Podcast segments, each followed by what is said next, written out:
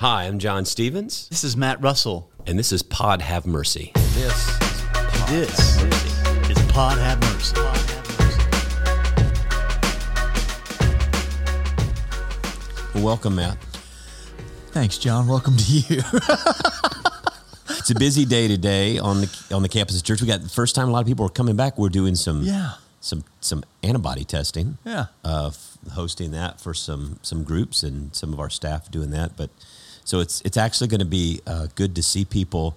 I mean, mm. even through a mask, uh, socially distanced, but not on yeah. Zoom. I don't know that there's. I mean, I've seen I see you a lot, but yeah. some people I don't know on no. staff that I haven't seen for like eight weeks. It's crazy. But it's crazy. Yeah. I, that, that that'll be good. Well, today. Today we're actually talking about a, a couple of different things. Um, let's call this the potpourri, you know. On, on, the, on and they're and they're both they're both serious. Um, mm. One has to do with, you know, all this stuff is going on in the world and things are reopening and and um, the whole coronavirus thing has become this culture war, and it really is impacting yeah. how churches reopen. And so I want us to spend some time just reflecting on what it is that churches have to think about that are different than other businesses. You know what I mean by that? Yes, yes. Yeah, that's right. And I think it's really, we're wrestling through that, both kind of the church and a culture. And I think the wisdom of the church that says, you know, we're not here for the bottom line. We're not, as you say, a spa or a salon. We're here. We're here to be the soul of a community. And how do we do that in soulful ways? Yeah, and protecting the vulnerable among us. And yeah. the and the most vulnerable among us are the ones that are going to, going to want to be back yeah. and find the most value in yeah. the community that we have together. So, yeah. I, you know, not only you and I are going to talk about it, but I invited two of my very good friends that we have been in a, a group together for, man, it'll be soon twenty years. Wow. Uh, Jimmy Asbell, mm. who is the senior pastor at Vineville United Methodist Church in Macon, Georgia, which is right in the middle of Georgia. Okay. And then Shane Green, who is the pastor of Saint Paul United Methodist Church in Columbus, Georgia, which is on the Chattahoochee River on the western border of Georgia, but still in middle middle Georgia. Okay. And they're two pretty good-sized towns of about three hundred thousand uh, each, so like a Savannah. And I just thought, you know, with Georgia in the news and Texas yeah. in the news, I thought they'd be really be good, good to uh, talk about churches and what we're dealing with. Great. You and I have talked a little bit, and it's been in the news with uh, Ahmaud Arbery in mm. what was my former hometown yeah. uh, in Brunswick, Georgia, Saint Simon's Island, Sea Island. People may not know that's the same city. It's the same area. So this now national story of his death is really Uh, impactful for me because it's so directly impactful to so many people I know well and mm-hmm. I love well, and um, so I want us to, I want us to reflect on that yeah. a little bit, because at least in the limited way that we are able to. Right. I think it's really important to begin to and continue to put these things central and to wrestle with them as a community and as uh, um, as as folks that desire to to be involved in kind of these these wider relationships in our city and our world. So yeah, I'm I'm looking forward to to, to talking more about this in the coming uh, weeks and months too. They may, they may be totally not connected topics, but you know, yeah. Pod have mercy. Pod we'll, have mercy. We'll figure out how to make it work. I'd be interested. You guys are in Georgia, so you're in a very similar situation. You're talking about. You know, you and I, you guys and I have talked a lot about, gosh, just all the factors that go into reopening. And, you know, with the church, we think about the least and the most vulnerable among us too. And so that's part of a consideration, not just whether you can open, but should you open? I'm just curious where you guys are. Uh, Jimmy Asbell, you're in Macon, Georgia at Vineville Methodist, and Shane, you're in Columbus, Georgia at Saint Paul Methodist, huh. which are two pretty good-sized cities in South Georgia and Middle Georgia. What are your thoughts? What are you considering? Where are you in this process? I know none of us are ready to say what we're going to do today, but what are your considerations? Well, we're still we're still watching numbers that um, are not declining.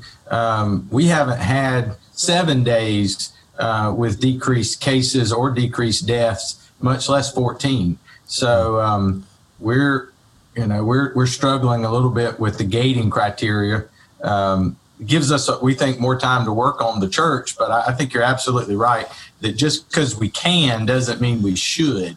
Um, there are a lot of things that are legal, but they're not necessarily good for us. Yeah. Um, and so we're we're trying to hedge on the side of protecting um, people um, uh, in some cases from themselves, because some of my most vulnerable folks are the most eager to come because they're they're duty driven uh, yeah. in a lot of ways. Yeah. They're the you can't keep me down kind of folks, and um, and they really are chomping at the bit to be here, even though they, they might be the very ones we need to protect from somebody else or even from themselves. So we're going slow.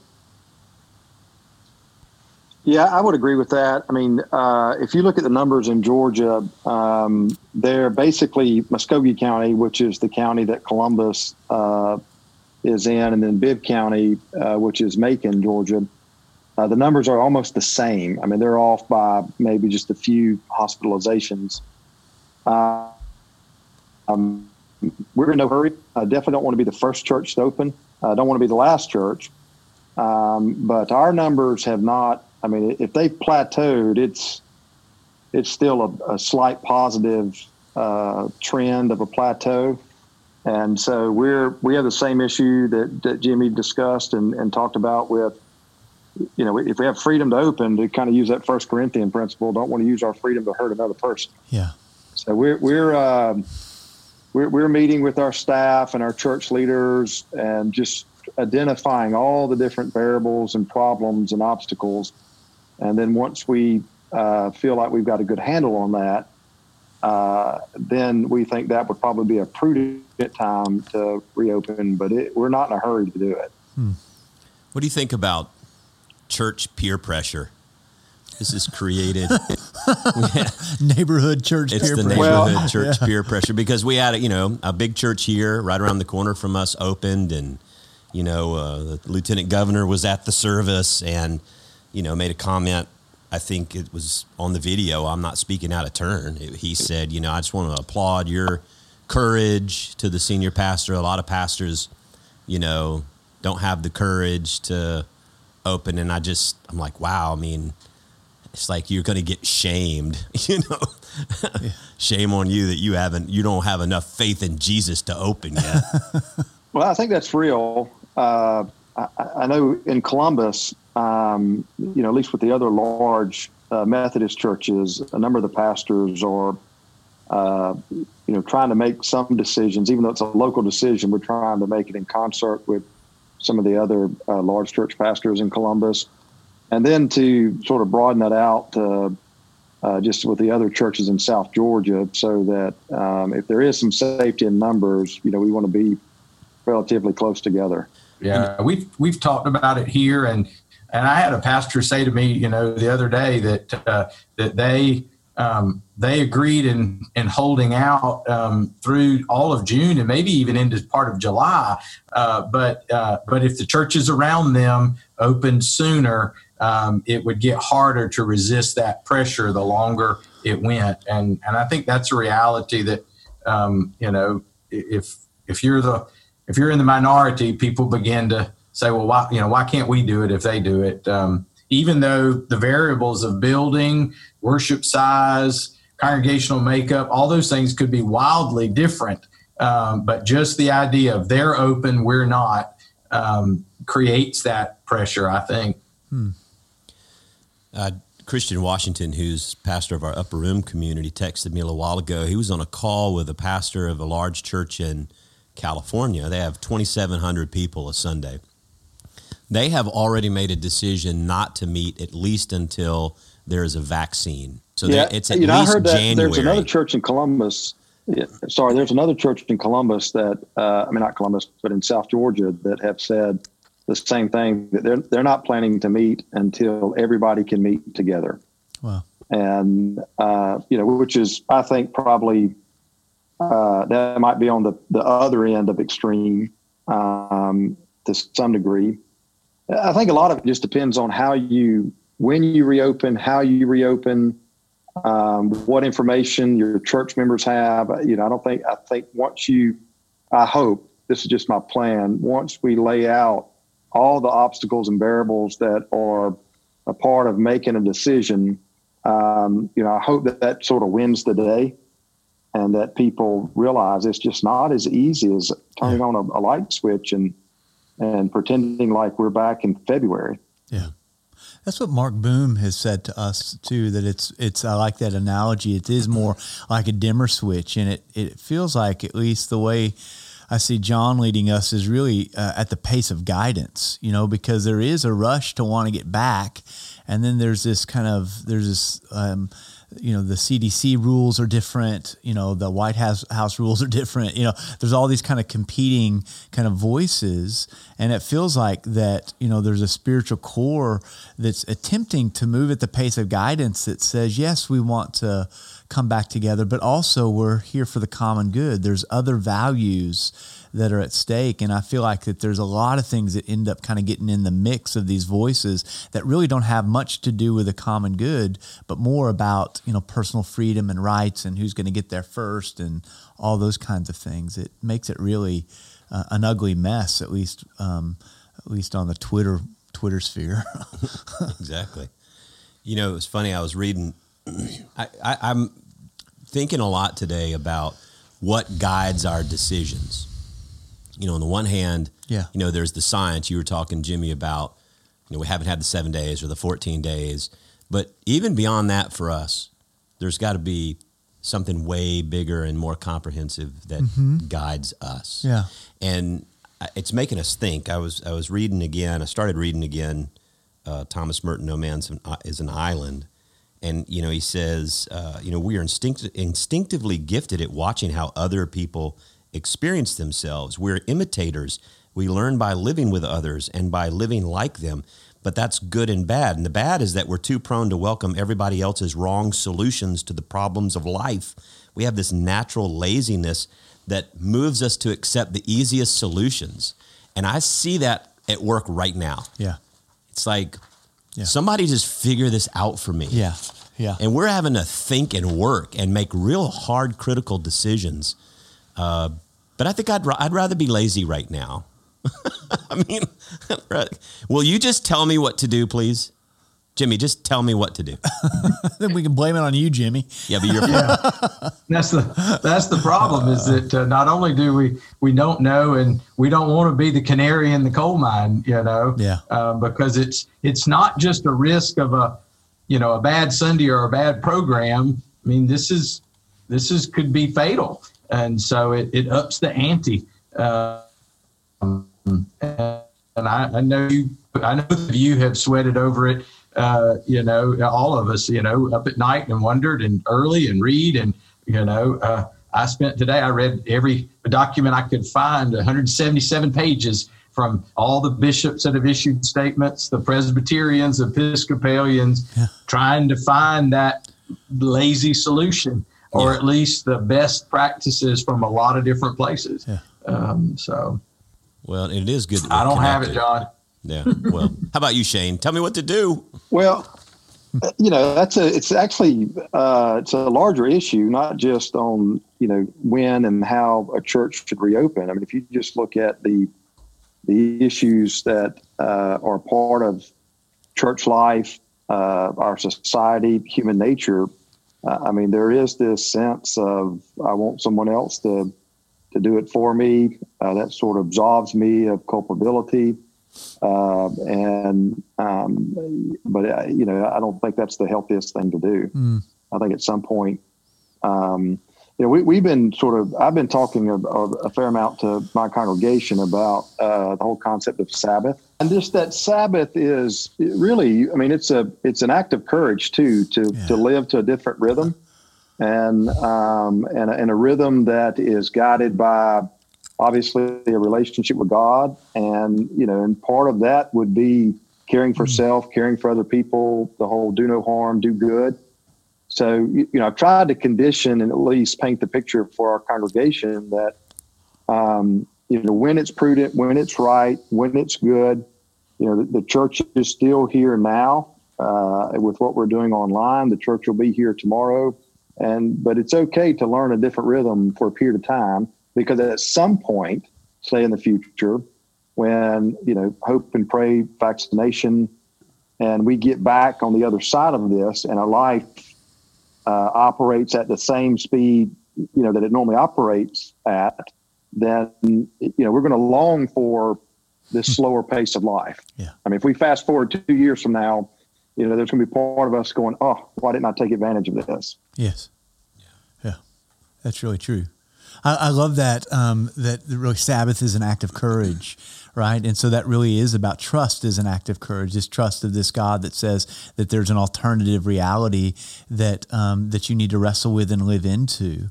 And I see us as a church, you know, uh, writ large, you know, as a, as a, as a global church wrestling with that, saying, how do we trust, Um, take our our the concerns of our um, our congregations into the mix as well, and then how do we um, how do we begin to discern what is the right path forward? I, I really think this is a an exercise almost in um, in contextual theology. You know what I mean? It's in the context. I mean, how do we work this out where we are?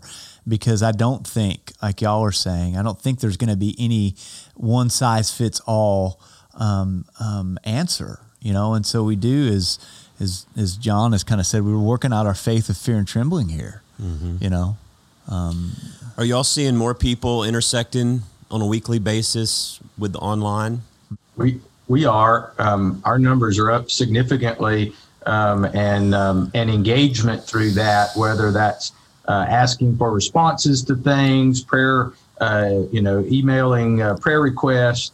So not just... Uh, passive views, but engagement, um, as we've tried to tease that out of folks, um, is up um, significantly. Um, you know, it's fallen off a little bit the last two weeks. Um, uh, our numbers have been a little bit down, but uh, it's the post-Easter slump, I guess. Yeah, it's the same here uh, at Saint Paul. Um, I mean, I when I do uh, interact with people, you know, uh, during the week, people, I mean, they're watching every week. They're engaging in uh, some Bible studies that we're doing online. And, and these would be the people that, uh, you know, would be maybe once a monthers or things like that.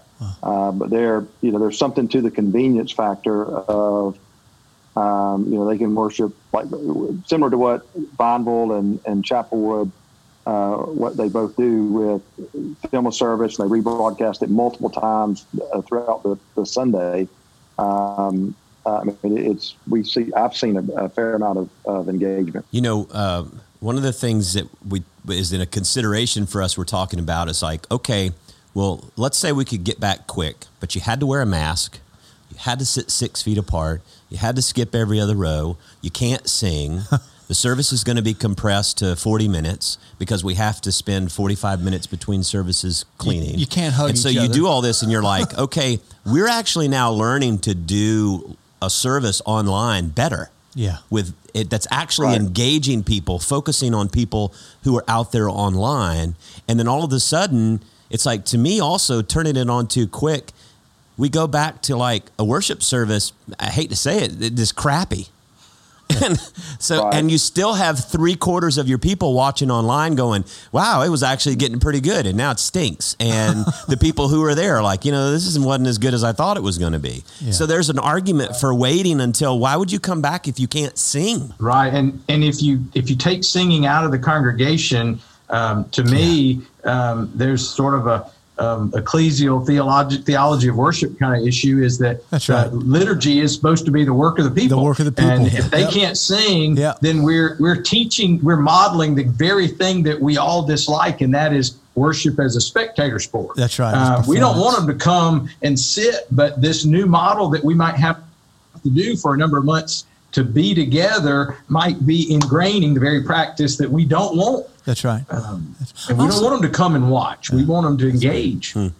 I wonder also if this kind of constriction to go back the way it is kind of shortchanges some of the innovation that the church is being forced to wrestle with right now, right? And so I know um, at Chapelwood, I'm sure it is the same at, at y'all's churches too, and, uh, and the Bible study I'm leading on Fridays. We've got folks from not just Houston, but really kind of all over now that would never have gotten to know each other from, you know, California and, and Tennessee and other places around, right, that are now forming community. And it seems like, and they're forming community not just on Fridays, they're now in touch with each other, you know, and this is, these, these are the kind of things that would not have happened, you know, and I'm just wondering if in this stage, if we don't, if we don't constrict back over the old right now, if we can hold that space open against our own anxieties, what innovative things the church might um, move forward in that we would never imagine if we um, if we didn't do it this way.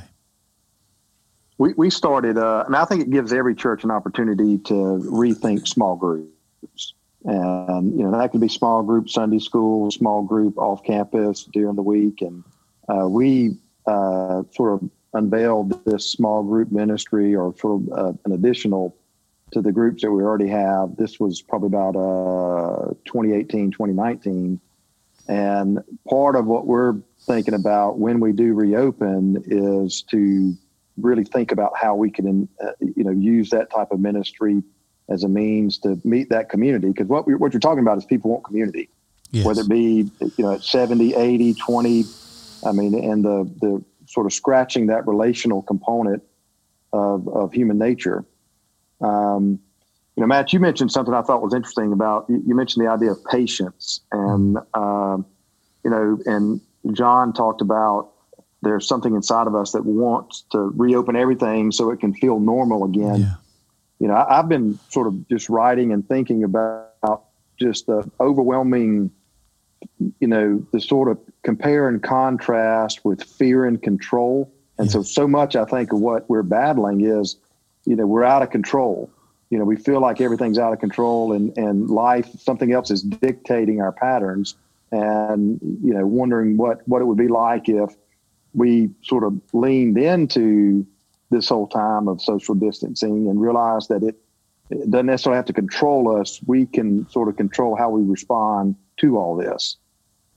I haven't got it all worked out yet, you know, so, uh, but I, but I think there's a component to all this.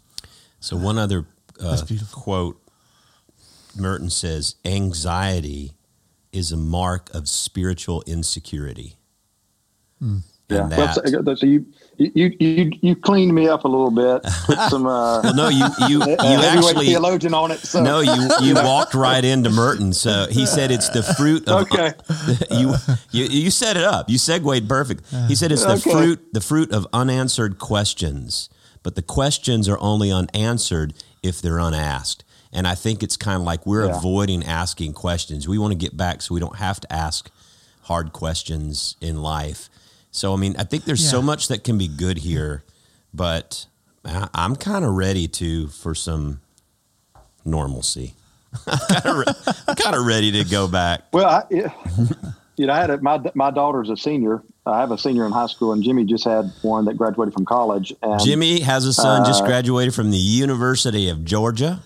Wow. And you got, Shane, yeah. your senior's going to Belmont. Is that right? I've got. Yeah, I've got one at, at Kennesaw State now, where Jimmy's younger son attends, and then I've got one that'll be shipping off to Belmont and Nashville right. for their music program coming mm. up in the fall. Hopefully, if you know if all thing works out. But she she informed me, uh, let's say today's what Tuesday, Sunday night, that she had had enough of the coronavirus. yeah, and of course. Yeah, she was she was ready. She was ready for normal life. And, uh, you know, was about ready to just say, I'm done with it. Yeah.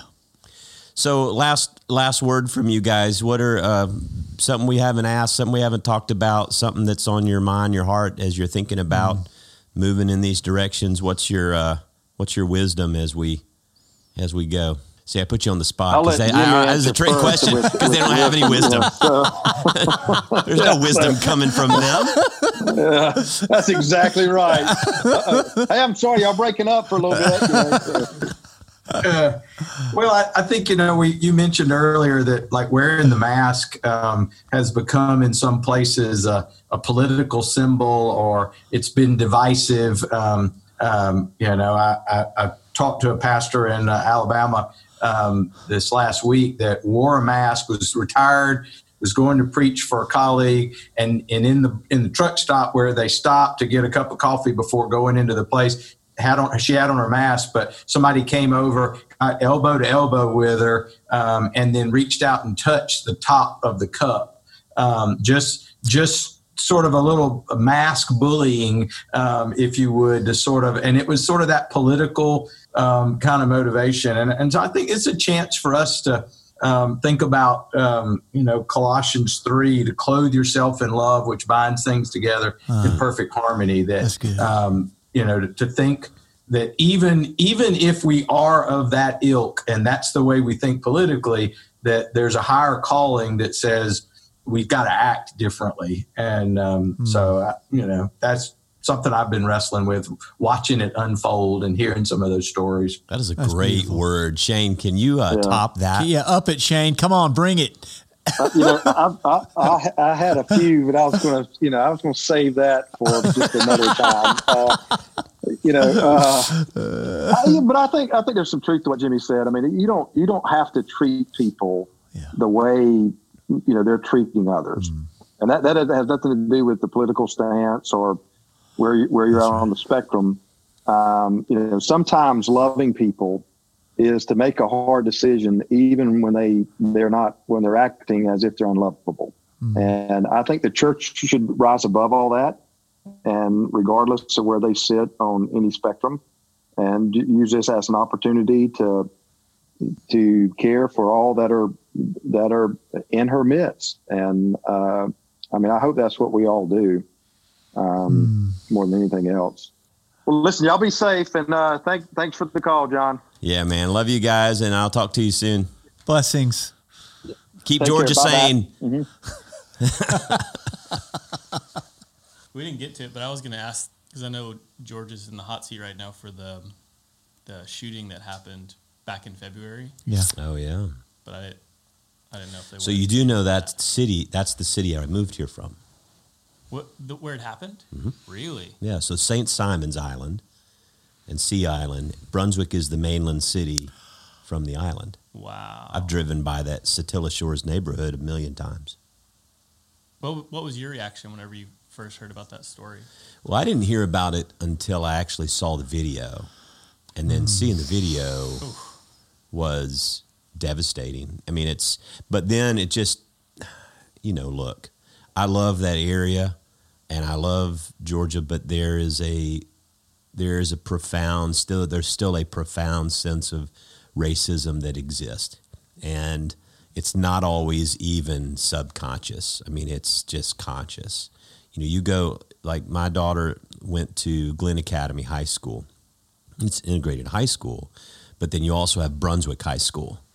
And it's a very different place. So when you go to a basketball game at Brunswick High School, there's this literal sort of crossing of the tracks yeah. mm. um, experience. And that's in a lot of South Georgia cities. When I was in Dublin, Georgia, I mean, literally, not figuratively, you you go to you go into downtown. So if you live on the north side of the railroad tracks downtown, you know, that's where the city is. Once you cross over and go to the south side, it's a completely different neighborhood. And it's, I mean, the African Baptist Church was on the south side of the railroad tracks, mm. whereas the white Baptist Church and Presbyterian Church and Methodist Church are on the north side of the railroad tracks. Wow. And they're not even a mile from each other, a half a mile from each other. But so there's, um, you know, there there are things that we talk about. We try to say, you know, yes, it's better than it used to be, but mm. it's still, it is still real, still yeah. present. And so when I see this happening, you know, there's a part of me, you know, it just, it breaks you open. Yes. Because you, you want to think that doesn't happen anymore, but it does. And it's not surprising in some no, ways. No. The, the thing that was different about this was, uh, this was not a police officer. You know, this, these were, it was a former, um, officer of the court or something, the D A or the something. But then you start looking at the systemic problems of, of a district attorney's office and, um, you know, that refuses to like really push the investigation because they had a relationship with these, with this guy who'd been a police officer. And, and then, um, you know, no charges are filed. And then even after that district attorney recuses uh, themselves, the office, the other office doesn't really look into the conflict of interest between the district. So there's that. And so you you find now that the Georgia, the G B I is asking the Department of Justice to intervene. And these are the things that they're looking at, not just why weren't these guys arrested? Yes. And people could say, well, there wasn't a video.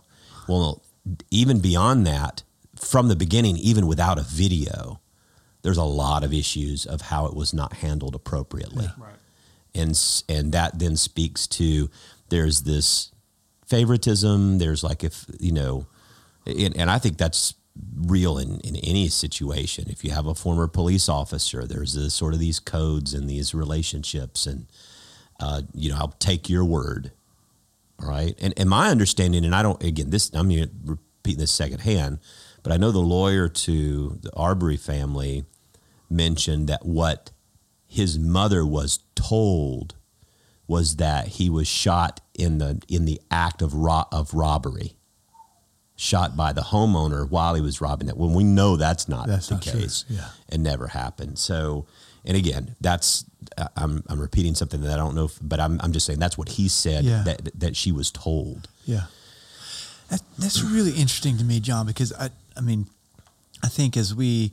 It'd be interesting to how to, how to as a body of Christ to engage with this, because that it's it's so um, difficult and inflammatory, and there's so much resist. I feel so much resistance, even in you know to, to look at those things um, in my, my own self and as a as a as a culture because of um, the implications of that. I, I think what my Um, African American, my black and brown friends have been talking to me about, even in COVID, the way that, you know, there is more um, more deaths amount around black and brown bodies than there have been around white, you mm-hmm. know, and that so disproportionate number of deaths exist within that community. And I'm, um, um, and so the rush to get back, you know, um, for some of our black and brown communities uh, appears to be like, oh, it's it's our bodies, um, and so you know you're not as worried about those. So I just think you know your um, your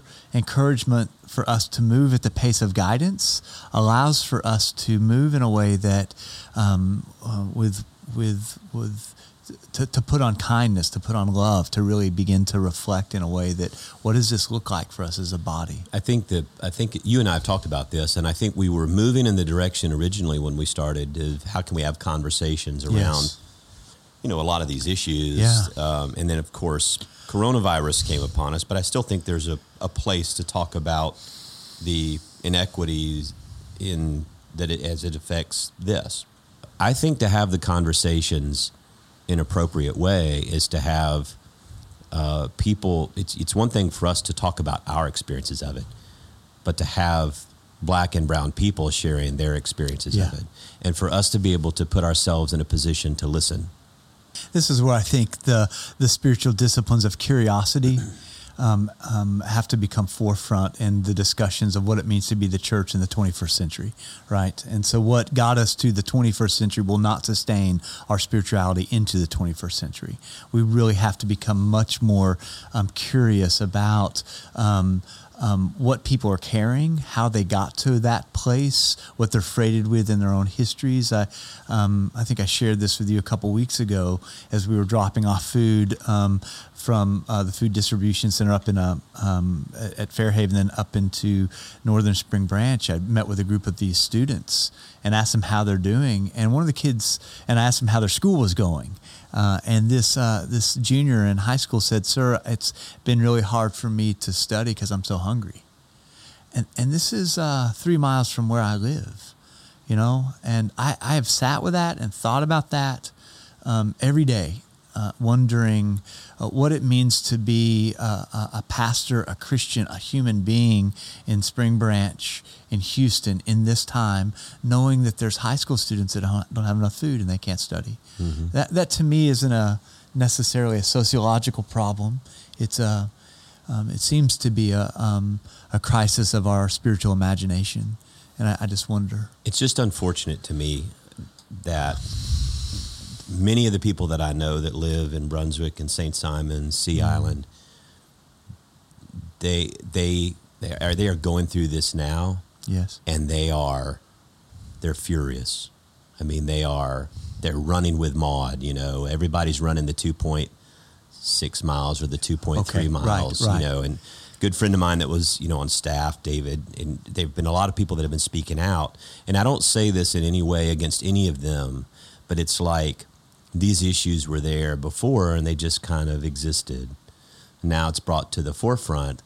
And so um, it's just, it's not a good exchange, his life for a greater awareness of right of the, the racial right. disparity that right. happens. It's just right. not a good trade-off. Right. When I when I look at that video, you know, there there's no way. It doesn't matter. Look, it doesn't even matter if he was stealing fishing tackle out of a house. First off, he didn't have anything on him. Yes. He had nothing. He was running. He was running. Yeah. So it doesn't matter.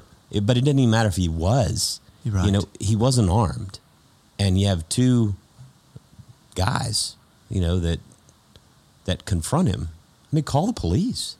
Yeah. You know, that's right. But of course, even, you know, that becomes yes. problematic. No, it does. Uh, and that's yeah, why I think you have to have the voices of the people that are most affected. Yeah. You know, we've, you and I have talked about having those voices on this podcast, yes. and we've just gotten, you know, the...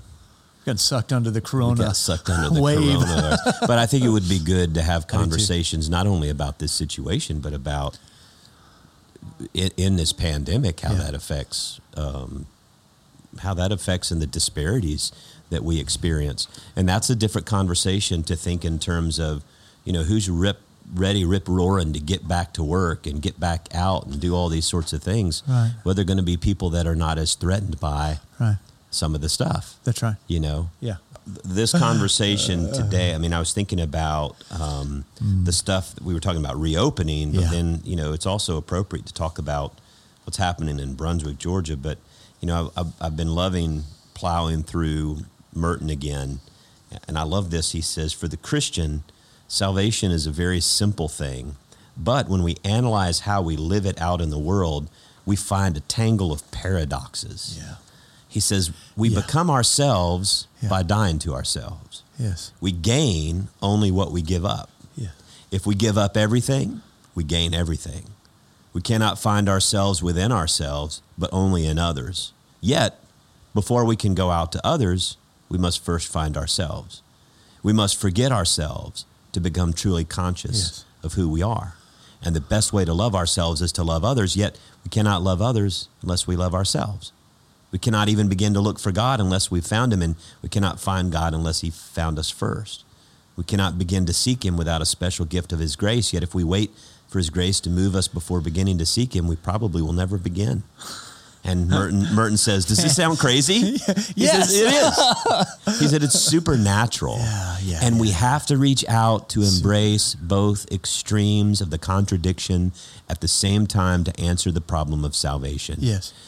All answers that are not supernaturally saturated in love are imperfect, for they only embrace one of the contradictory terms, and they can always be denied by the other. That's that's fantastic. Well, uh, he's, he's Merton. I mean, of course he's fantastic, but I think that, you know, um, gosh, I just think it doesn't matter if you're Republican or Democrat or conservative or liberal.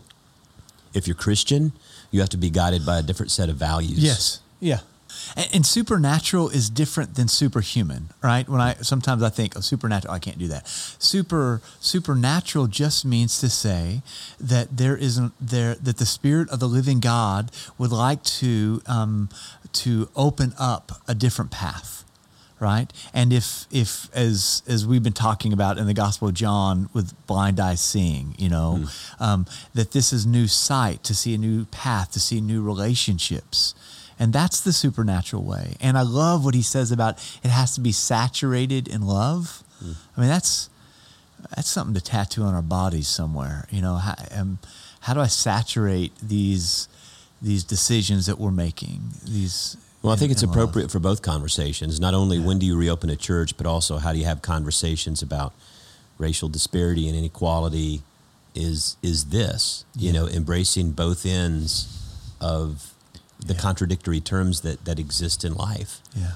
And, you know, we get so comfortable in our one end of the spectrum that we we don't consider the other. And I love what he says, you know, or he didn't say this, I said that, you know, we're not we're not a day spa. We're not a hair salon. We're not a restaurant. So when people start looking at society opening yeah, yeah. up and they're getting well, my- so much, like, that's not what we are, yes. right? You know, what we are is a church. He, you know, Merton says, we do not exist for ourselves no. alone. That's right. It is right. only when we are fully convinced of this fact that we begin to love ourselves properly and thus also love others. Yeah. We will go into reopening with the mentality of how do we best love others who will be here among us who are the most vulnerable. Yeah, that's right. I, I love that, John, because we could gain the whole world in this, right? And we could lose our utter souls of what it means to be um, um, um, a walking around body of Christ in the world. And and I think that's what I continually hear you helping us struggle with, is how do we maintain what it means to be the soul of a community?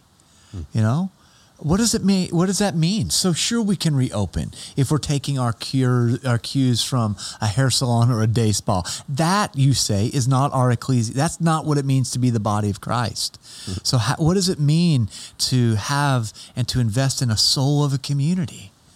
Um, yeah. You get me all worked up here. Uh, I didn't mean to get you worked up. So what did you do? On, what did What did you do on Mother's Day? Oh, dude, I almost called to see if you wanted to come help. Um, my, come help what?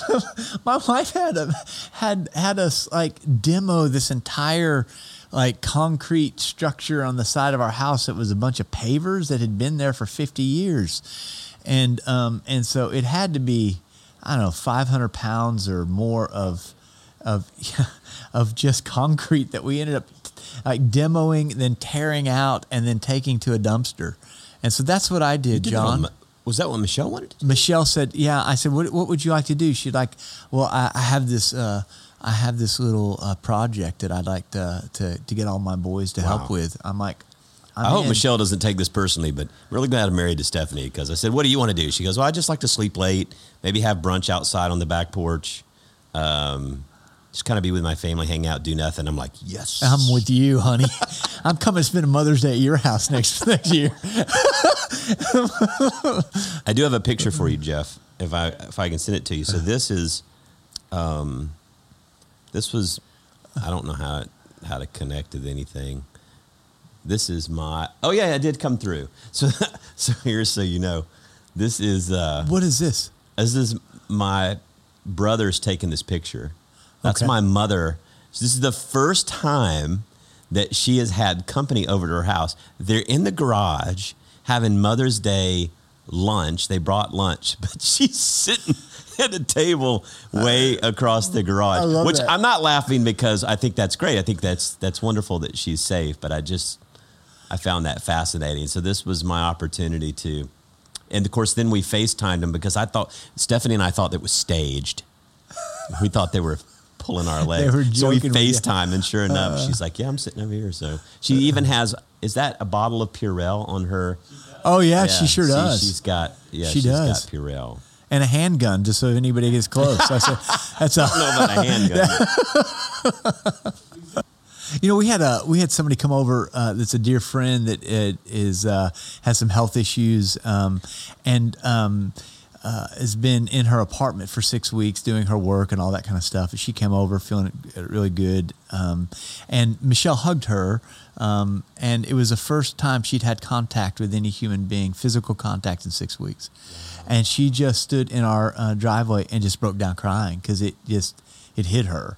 That this is the first time anyone has touched me in six weeks, and um, and just broke open. And so we just it was it was it was an odd thing that my driveway became this kind of holy place in that touch, you know. And I think whatever communion is, um, there was uh, something broken open there. I think how many folks are hungry for that as well. Well, I want to thank you uh, and uh, my friends for joining. Thanks, yeah. Matt. Thank you, John. It's good to see you. Yeah, we'll do it again soon. Yeah. And I'm John Stevens. And I'm Matt Russell. And this is Pod Have Mercy.